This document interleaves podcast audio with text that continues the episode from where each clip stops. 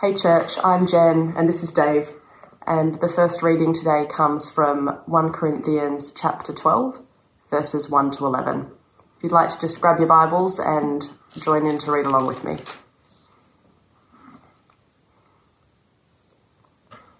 Now, about spiritual gifts, brothers, I do not want you to be ignorant.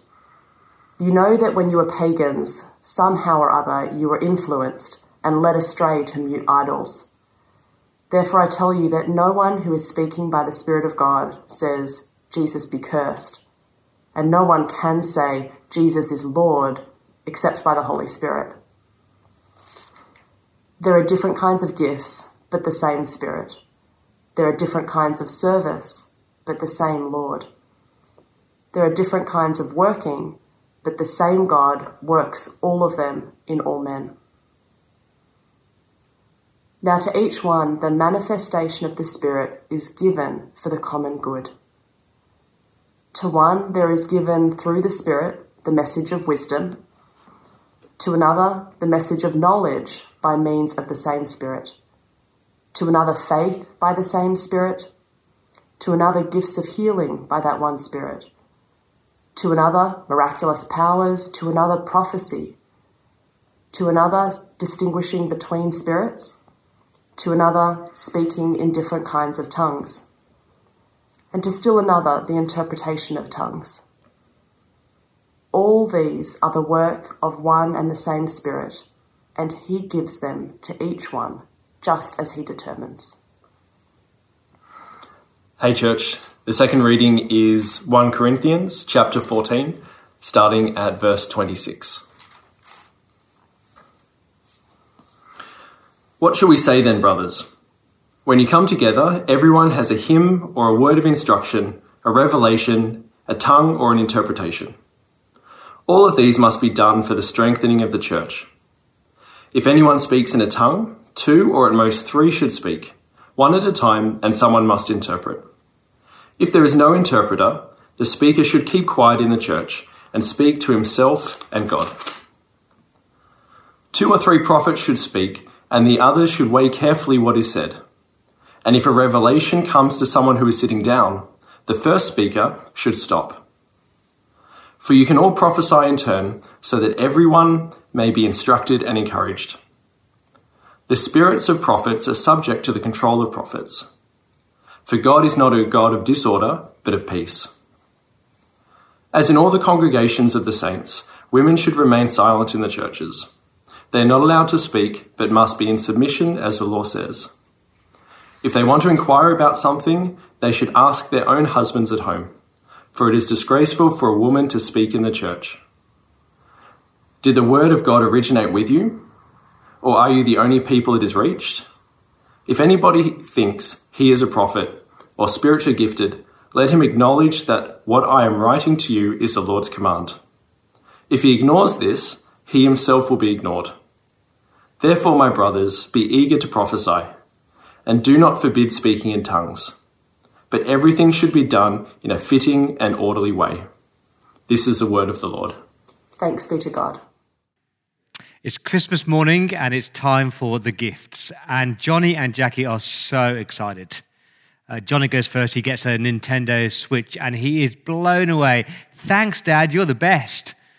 Jackie gets five gifts. She gets a, watch, a game, a craft, a, Smiggle voucher, a Guinness Book of Records. She's saying, Wow, I didn't deserve all this. Thanks, Dad. And Jackie and Johnny, they love to share their gifts. Jackie's playing the Nintendo and John is doing the craft and they're loving each other. And this beautiful picture of Christmas Day of grateful children sharing their gifts to bless each other. Isn't that a wonderful picture? Joy, gratitude, sharing. Of course, in reality, Christmas Day is often not like that. It's often fighting and squabbling and moaning and comparing. And Jack is saying, I'd like a Nintendo Switch. That costs more than my gifts. And John is saying, You got five gifts. I got one gift. And Jack is saying, Dad loves me more because he gave me five gifts. You got one. It's terrible. No joy, no gratitude, no other person centeredness. Well, friends, in his kindness, the, the Spirit of God has given gifts to us, undeserved gifts. Every believer is given these gifts. And imagine a church that's full of gratitude for the gifts you've been given, full of joy as you use your gift to serve other people, uh, full of other person centeredness, full of service to bring glory to Jesus. It would be a beautiful picture of a harmonious church. But again, in reality, churches are often full of people who feel smug or proud about the gift they have been given or feel unimportant or unloved about the gift they haven't been given. And sadly, the gifts that God gave to, to build up his church and bring glory to Jesus have been misused and abused. And rather than building people up, they tear people down, they damage people, they cause division, and they malign the name of Jesus Christ. So, my goal today is quite simple to help you to be grateful for the gift that God has given you to be prayerful and expectant for the gifts the Spirit might choose to give you, and to help you to use your gifts wisely and joyfully and sacrificially for the good of others and for the glory of Jesus. I want to start just by clarifying a couple of quick things. Every believer has all of the Holy Spirit. Remember that from last week? Every believer has all of the Holy Spirit. Uh, so 1 Corinthians 12, verse 3 no one can say Jesus is Lord except by the Holy Spirit. So if you're saying Jesus is your Lord and Savior, you do have all of the Spirit in you. Uh, you may not have one of the miraculous gifts of spirits or, or tongues or healings, but you do have a gift and you have the Spirit of God in you. And secondly, I believe that all the gifts of the Spirit exist today. All the gifts of the Spirit exist today. Uh, I'm not a cessationist. So cessationists believe that the, the, the, the gifts, the miraculous gifts of the Spirit, ceased with the early church, the death of the apostle, the close of the canon. For, for cessationists, the issue is the sufficiency of Scripture. Uh, so they say that any of the revelatory gifts like prophecies or a, a tongue with interpretation, it undermines the authority of Scripture. I want to say, why? I believe that all scripture is sufficient for life and godliness and doctrine, uh, but a prophecy or a word weighed against scripture can still be edifying. So I'm not a cessationist and, and I'm not a pseudo cessationist who say that there's a possibility of those gifts existing today, but there's no expectation and no opportunities. You ask them, does God do miracles? They say, yeah, God does miracles. And they often say about the new birth but they have no expectation that God will do miracles today. The other end of the spectrum, I'm not a Pentecostal. So Pentecostals believe that all the gifts exist today, but then they elevate certain gifts, like the gift of tongues, as a sign you've been baptized with the Spirit, and that becomes the super spiritual gift. And I think that's wrong. So I define myself as a continuationist, believing that all the gifts have continued today. There's opportunity, there's expectation, there's possibilities for any gift or every gift in any kind of gathering. Have I landed that position? It's been a long journey, but I'm persuaded from the Bible itself. And the Bible does say, eagerly desire these gifts. And the Bible commands us to, to use these gifts. They're prophecies and tongues and administration and helps, they're all in existence today. And my Bible tells me that these gifts cease not with the death of the apostles, but with the return of Jesus Christ. So at the last day when Christ returns, we won't need the gifts of the Spirit because we'll see him face to face. That is 1 Corinthians chapter 13. I find it amazing how many people haven't actually studied the scriptures on this topic. Uh, they've got opinions, often from other people, or they read the Bible through their experience or often lack of experience because they haven't experienced something they say it can't exist.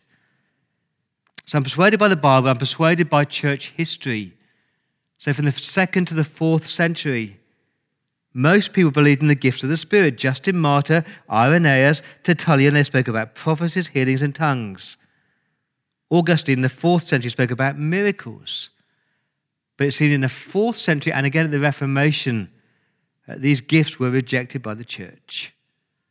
But as John Wesley said in 1750, the main reason the miraculous gifts were soon withdrawn was because dry, formal, orthodox men began to ridicule whatever gifts they hadn't got themselves and describe them all as evil madness. Yet God used these, so many of these gifts so wonderfully at revivals through Wesley, through Whitefield, and even through Billy Graham. So, are these gifts open to abuse? Of course they are. But just because some people have abused them doesn't warrant throwing them all away. And please remember there's abuse on both ends of the spectrum. Pentecostals might abuse them by elevating tongues above all other gifts, but fundamentalists abuse them by ridiculing anybody who has a gift and overlooking drunkenness and adultery and greed. So today I unpack three statements and then paint a picture of what our church could look like if all these gifts are being exercised joyfully and wisely. So, number one, every believer has a gift of the Spirit. Every believer has a gift of the Spirit. 1 Corinthians 12, verse 4. There are different kind of gifts, but the same Spirit distributes them. So the word for gift there is the word charismata or charis. It means grace. So these gifts are grace gifts. They are given by the Spirit. They're not earned. It's not a sign of your worthiness. They've just been given to you. It's a gift. And if it's a gift, you can ask for a gift, but you may or may not get it. God decides. We're told they're different gifts, so they're not all so called extraordinary gifts. And even what we call the ordinary gifts of administration or teaching or help, they are actually extraordinary because they're given by God as a gift. And every believer has one. Verse 7 of 1 Corinthians Now to each one, to each one, the manifestation of the Spirit is given. So God gives each person a spiritual gift. It's different to a natural talent. I mean, music might be a natural talent given to believers and unbelievers. It's a common grace gift. But when you become a Christian, the Spirit of God dwells in you. You might use that gift for the glory of Jesus. It becomes a spiritual gift. You don't earn any gift, you just receive a gift with gratitude and you use it with joy, and it's the same with the gift of the Spirit. So, friends, please be content. Please be grateful for whatever gift God has given you and use it joyfully for the good of others. How do you, how do you discern what your gifts might be? It's really hard, you know, but often you need to ask other people. In your connect group this week, why don't you ask people, what do you think of the gifts that the Spirit has given me? They will tell you. And often you need to just try it out, give it a go. You'll soon find out whether you have a gift or not. And friends, if you really want a particular gift, it's okay to ask. Eagerly desire it. And if it's the Spirit's will, He will give it to you. If it's not His will, He won't give it to you, and that's okay. Just don't envy or covet another person's gift. That is called sin. Be content, be grateful, be joyful for whatever gift God has given you. How do you know these gifts are from the Spirit? Well, look at the way the Spirit works. The Spirit's job is to magnify Jesus, to glorify Jesus, to point people to Jesus. That's how you know whether your gift is from the Spirit. Does it point people to Jesus? It's not about you, it's about Jesus. And please be careful about the way that you speak. We often say, This is my gift. My gift is teaching, or my gift is hospitality. It's not your gift, it's the Spirit's gift that He's generously given to you. So just use it for His glory. So, number one, every believer has a gift. Number two, not every believer has all the gifts. Not every believer has all the gifts of the Spirit. So the gifts of the Spirit is different to the fruit of the Spirit in Galatians chapter 5. The fruit is all about your spiritual character, who you are in Christ. The gifts are about your spiritual capabilities, what you do for Christ. The fruit develop gradually over time. So over time, you develop patience, you develop kindness. You're always working on that. But, but the gifts are, are, are given spontaneously and suddenly. So we won't all prophesy and we won't all speak in tongues. So every believer is expected to exhibit all the fruit of the Spirit, but every believer will not have all the gifts of the Spirit. Uh, those gifts appear in four passages of Scripture Romans 12, 1 Corinthians 12, Ephesians 4, and 1 Peter 4. Uh, there's about 20 gifts that are listed from wisdom, to knowledge, to tongues, to healings, to administration, to hospitality, but it's not an exhaustive list. And the point is that every believer has a different gift, and we all need each other to use our gifts well. The language of the scripture is that we are a body. That's 1 Corinthians 12 12 onwards. The, the church is a body with many parts, verse 12. But all its many parts form one body.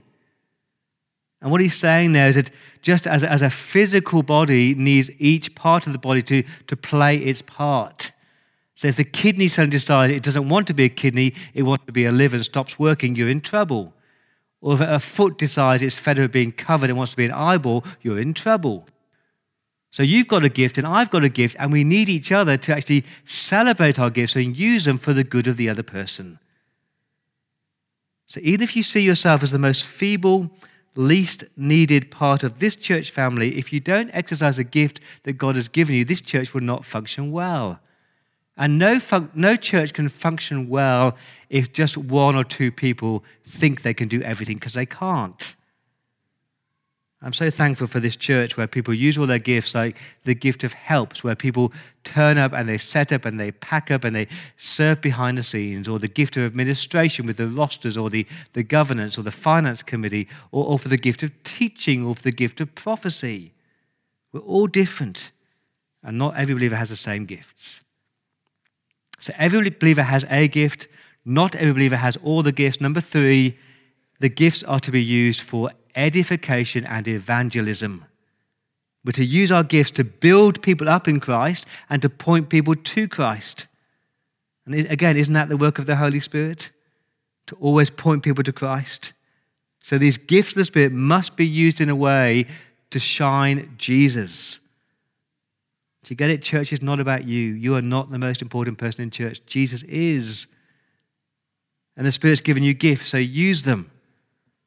Use them to build other people up, not to puff yourself up. Use them to bring glory to Jesus, not glory to you. Listen to 1 Peter chapter 4, verse 10.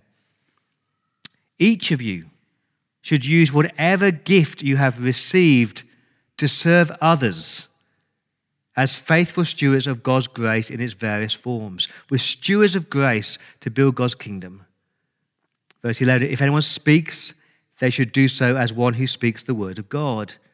If anyone serves, they should do so with the strength that God provides, so that in all things God may be praised through Jesus Christ. To him, to Jesus, be glory and power forever and ever. So that's the goal. Building people up in Christ.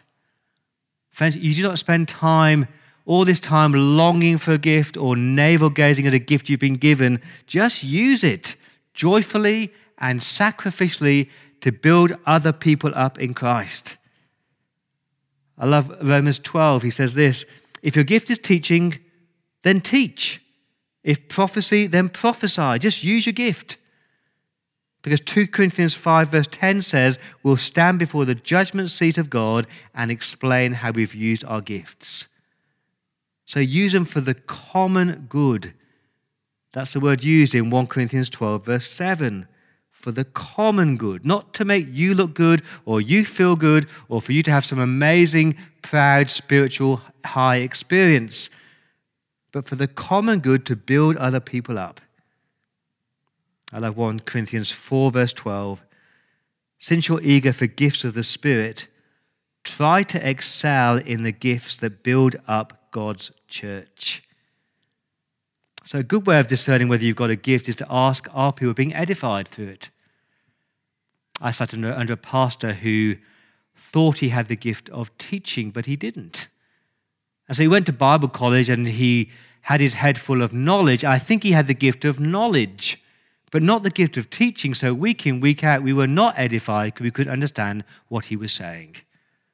I've sat in churches where people have got the gift of tongues, but they choose to exercise that gift for themselves, not for others, because no one can understand what they're saying. So believers are edified and unbelievers are evangelized. Uh, in 1 Corinthians 14, verses 20 to 25, let me paraphrase it. Someone walks into a church on a Sunday and people are prophesying, they are speaking about Jesus in an intelligible, clear, orderly way, and that person says, Wow, surely God is here among you. Do you get it? You're given gifts to use to build other people up and to point people to Jesus. In 1 Corinthians 14, as we had read to us, it describes this gathering where everybody has someone to contribute a word, a hymn, a tongue, but it's all done in a, an orderly way, and an intelligible way. Uh, 14, verse 40 says, Everything should be done in a fitting and orderly way because God is a God of order, not disorder and chaos. And that was a problem in Corinth because they were using their gifts to be divisive and disorderly. So when we use our gifts, it's intelligible, so it's understandable. Paul does not forbid speaking in tongues. He makes that very clear in 1 Corinthians 14. He himself speaks in tongues more than all people, chapter 4, verse 18. But, verse 19, but in a church, he would rather have five intelligible words to instruct others than 10,000 words in the tongue. So he'd rather stand up and say, Jesus Christ died for you, than to have 20 minutes of unintelligible tongue speaking. It is intelligible, it is orderly. We saw that in 14, verse 27. If you've got tongues in a gathering, two or three at most, one at a time, so it's orderly. Same with prophecy. If you've got prophecy in a gathering, verse 29, two or three people speak, one at a time, weighed against scripture. It is so orderly, but there is spontaneity. I love this. You expect people to stand up in church and to use their gifts, to play their part. There's spontaneity in our gatherings because the Spirit of God might choose to use his gifts at that moment. And this is what I've been pondering this week. Are, are our gatherings too structured, too regulated? One person said this rather than unstructured spontaneity that creates bedlam, we're confronted with well regulated order of worship that creates boredom. So we print a program of everything that is going to happen during the hour and the sequence in which it will take place. And once it's been printed, it becomes a sacred thing to those who planned it. And the likelihood of the Spirit's leading anyone to say or do something that was not anticipated on Tuesday when the order was planned is very, very remote. And that's why we have open mic in church. A moment in church where anybody can stand up and use their gifts. That's why we changed the name from open encouragement to open mic, to, to give you the, the potential to use all the gifts of the Spirit a word of prophecy, a word of knowledge, a tongue with interpretation. So believers are edified and unbelievers are evangelized. It is one of my favorite parts of the gathering. So, so every believer has a gift. Not every believer has all the gifts, and the gifts are used for edification and evangelism. But I want to finish today by imagining what our church would look like if every believer used their gifts to build other people up. I want to read through this list in 1 Corinthians 12, and it's not exhaustive, but just picture what church could look like. 12, verse 8 to one that's given through the Spirit a message of wisdom. So people have this gift of bringing this helpful insight, wise, godly counsel to, for decision making. And we need you in church to stand up and to share that gift, to get alongside the person in church who is making foolish and worldly decisions and to sit over coffee and to exercise your gift of wisdom. Uh, to another verse a message of knowledge by the same Spirit, that ability to understand profound truths of God. So the person in your connect group who, you know, when that person speaks and they, they tie in all these scriptures and it just brings clarity. They may not be the leader of the group, but they have this gift of knowledge. The Bible college lecturer who's equipping the next generation of pastors, or the person who's lovingly ensuring the word of God is handled correctly in our sermons. To another, verse 9, the gift of faith. What a great gift that is, the gift of faith. He's not talking about saving faith. We all have saving faith. But some people, the Spirit has gifted with this incredible, extraordinary trust in God's goodness and trust in God's sovereignty and trust in God's provision in, in the most difficult of situations. And I think of William Carey in India, or Hudson Taylor in China, or Corrie ten Boom in the concentration camps, or George Muller, who lived by faith, daily praying for daily provisions. And we have people in our church with that gift. And when you stand up and talk about God's goodness and sovereignty and provisions and how you live by faith, we are built up. To another verse 9, the gift of healing by that one Spirit. We need that gift today, the gift of cures. People still get sick, and our God is still compassionate, and our God still heals. And yes, we need doctors. Of course, we need doctors. They're a gift from God. But God can and does heal miraculously today. Some people have this gift where they can pray over somebody and plead with God for somebody, maybe lay hands or anoint them with oil, and God brings healing. I've been in a healing service in this church where somebody prayed over somebody in tongues and asked for healing. And this particular sick, person was healed in the most amazing way, actually. Uh, God provided actually a, a, doctor who'd never heard of who performed a surgery that was unheard of, and he was completely healed. Uh, we, we pray for people with cancer, and they've gone for their checkups, and the cancer has miraculously gone, and the doctors are stunned. I've seen physical healing, emotional healing, psychological healing. We need that gift in our church today. Yes, it can be abused. Terrible abuse when people say you're not healed because you don't have enough faith. That is always wrong. But just because it's abused doesn't mean we throw it out. To another, verse 10, the gift of miraculous powers. That is God's mighty wonders beyond known physical laws. So you, in the Bible, you see miracles. The Red Sea is divided. Elijah on Mount Carmel. Jesus as he walked on earth. And I believe miracles can still exist today. Interestingly, I've been pondering why these miracles seem to happen in other cultures but not our own. To another, verse 10. This is a good one the gift of prophecy is hard to define. It's mentioned in lots of bits of scripture 1 Thessalonians 5, Romans 12, Ephesians 4, Acts 11, 13, 15, 19, and 1 Corinthians 12 to 14. So here's my definition prophecy is speaking a word from God with powerful directness and unmistakable relevance to build up an individual or a group of people in church. Let me be very clear. It's, it's not the same as Old Testament capital P prophet who spoke the infallible word of God. But prophecy, according to 14 verse 3, says, The one who prophesies speaks to people for their strengthening, their encouraging, and their comfort. So they're a word given by God to strengthen, to encourage, and to comfort God's people. And we need discernment with prophecy. Not every prophecy is true, so test it 1 Thessalonians, weigh it, 1 Corinthians, discern whether it's in line with Scripture, and then take it and use it. So, here in our church, I'd love to see the gift of prophecy. Now, on a Sunday, you might be sitting here feeling compelled by, by the Spirit of God to stand up and speak a word, a word of knowledge, a word of encouragement, a word of, of confrontation, perhaps, that's going to speak to people directly in that moment. You might read something in your Bible on a Wednesday that you are convicted by or challenged by, and as you're sitting in church thinking, I must get up and share that because there are other people who need to hear that word. In a conversation over supper, people might say, Wow, that's just what I needed to hear at this moment. That's a prophetic word.